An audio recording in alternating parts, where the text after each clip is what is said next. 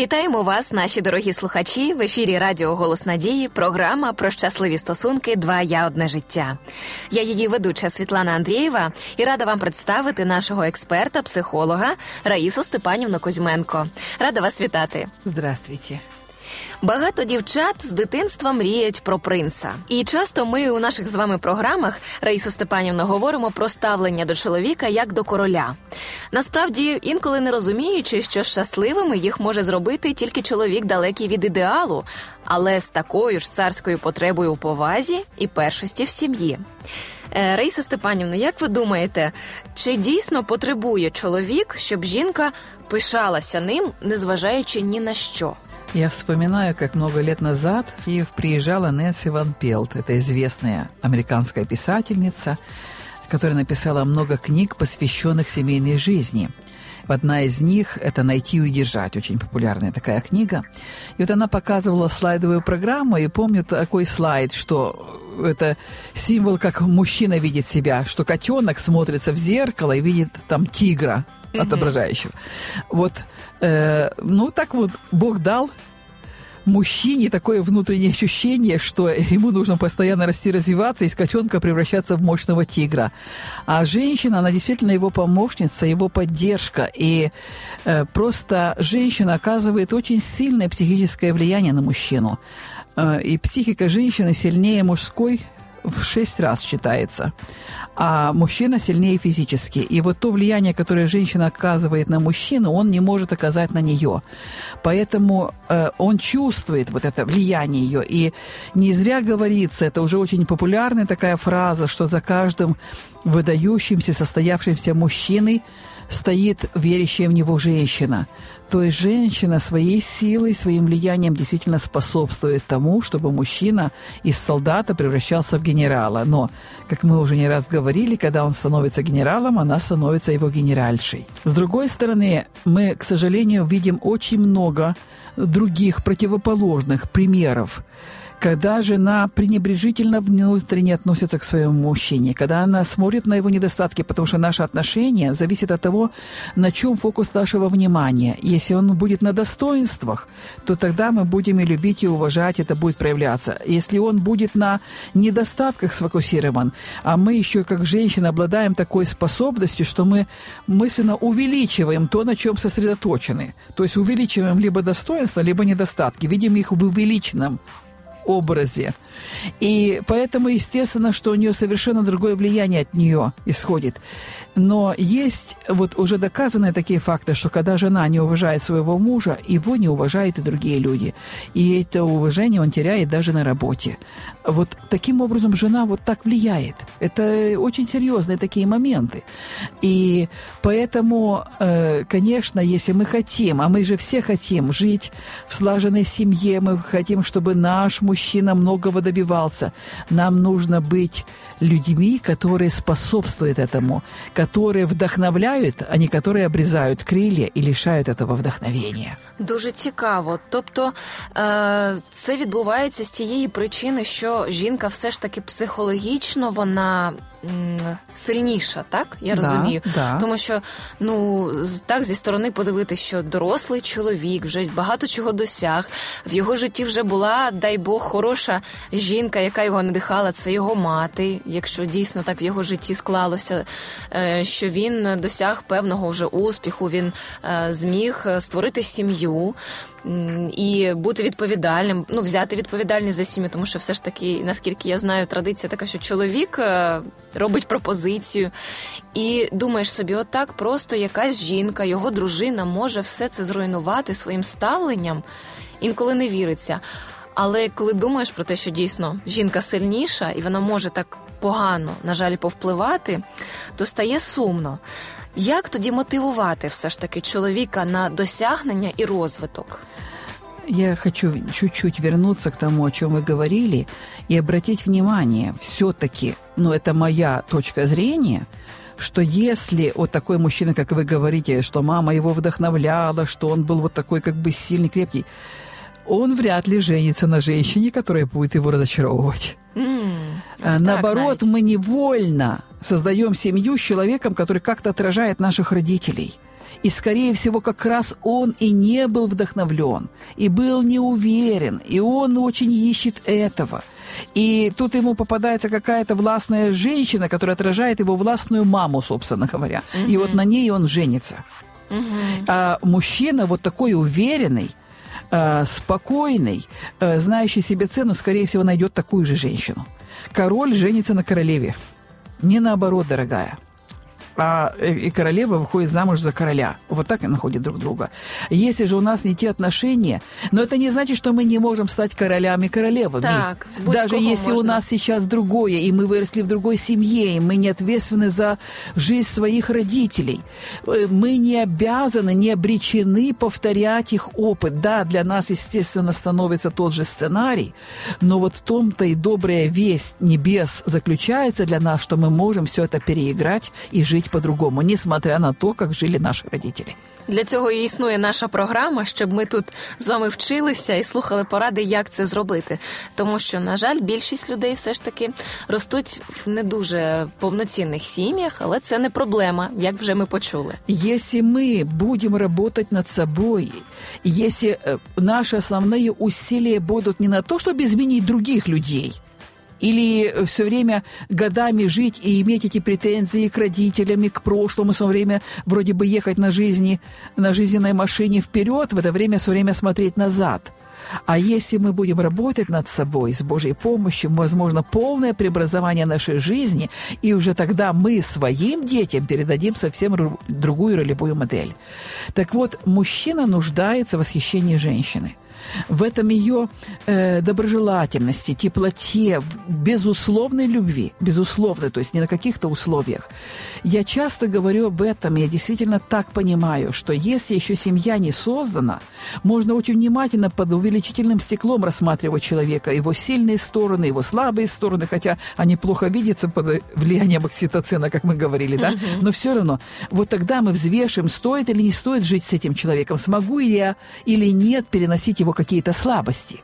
Но если уже семья есть, все, это уже все нужно сделать для того, чтобы создать ее полноценно. И атмосферу дома создает именно женщина, берегиня. Поэтому для нее, как возможность восхищаться своим мужчиной, это как и права, и обязанности, если так можем сказать. И, и это ее только право, иначе это будут, э, ее право возьмут другие женщины. А потом мы удивляемся, почему измены возникают. И это ее обязанность вот так накормить своего мужа, именно его, скажем, э, самооценку, да, это ее обязанность, а не обязанность других людей. А для того, чтобы у нее было это желание, ей нужно смотреть на его лучшие стороны, на его лучшие качества. И просто э, вот есть такое замечательное упражнение, я хочу его сказать, оно так и называется «Создание идеального партнерства». Это когда мы учимся видеть добрые качества в человеке.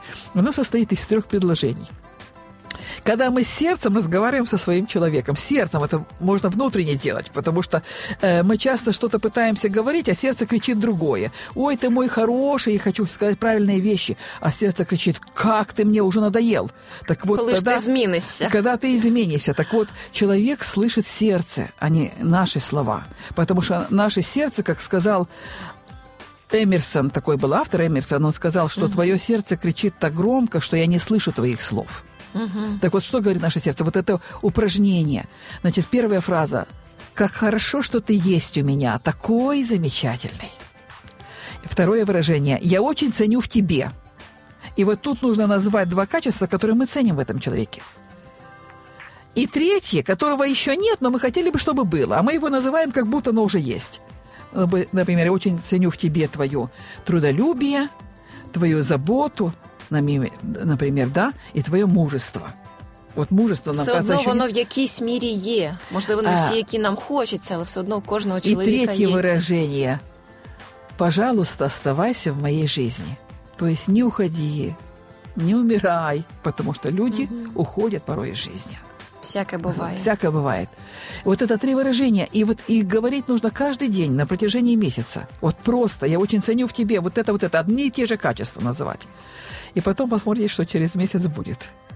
Мы начинаем действительно замечать, что вот это третье качество, которого кажется, что еще нет, мы хотели, чтобы оно было, мы начинаем его замечать, в человеке начинает это проявляться.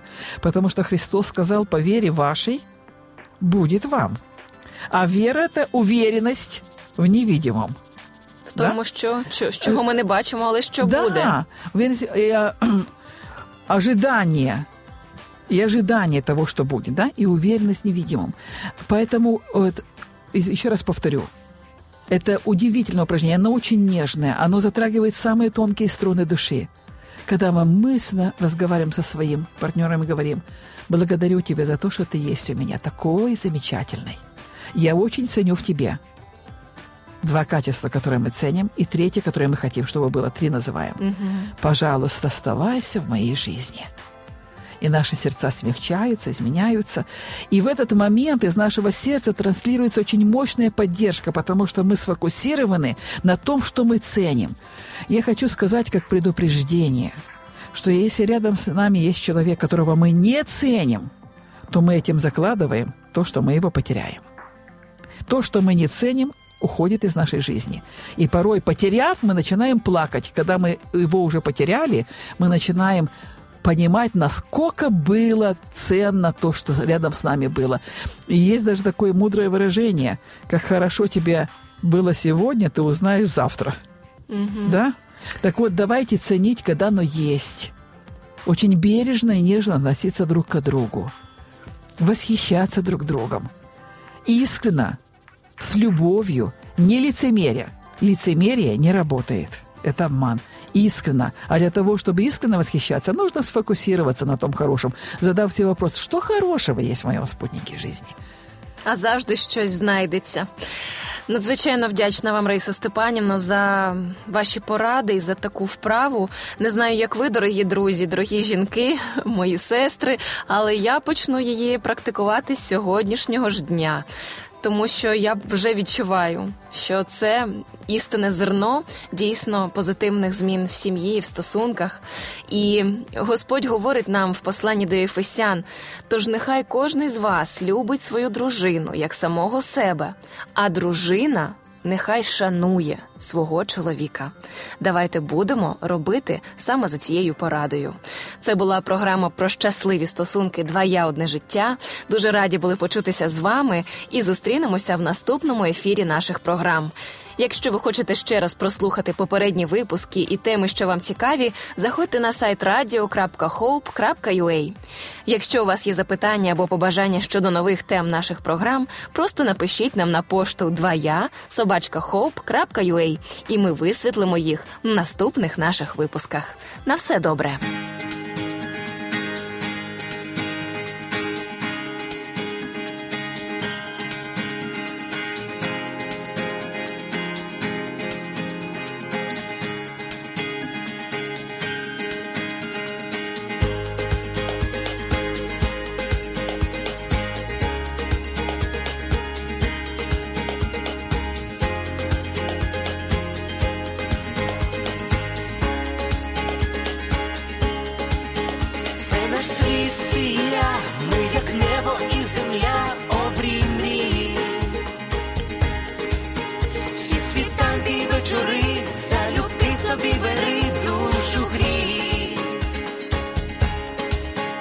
Ти моя, це і твоя, щастя й болі течія між думи,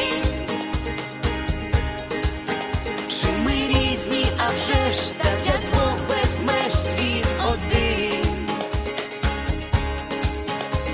Один для одного тепер ми назавжди. Сім'ю створили разом я і ти. Кохати це різноманіття почуття і диво відкриття.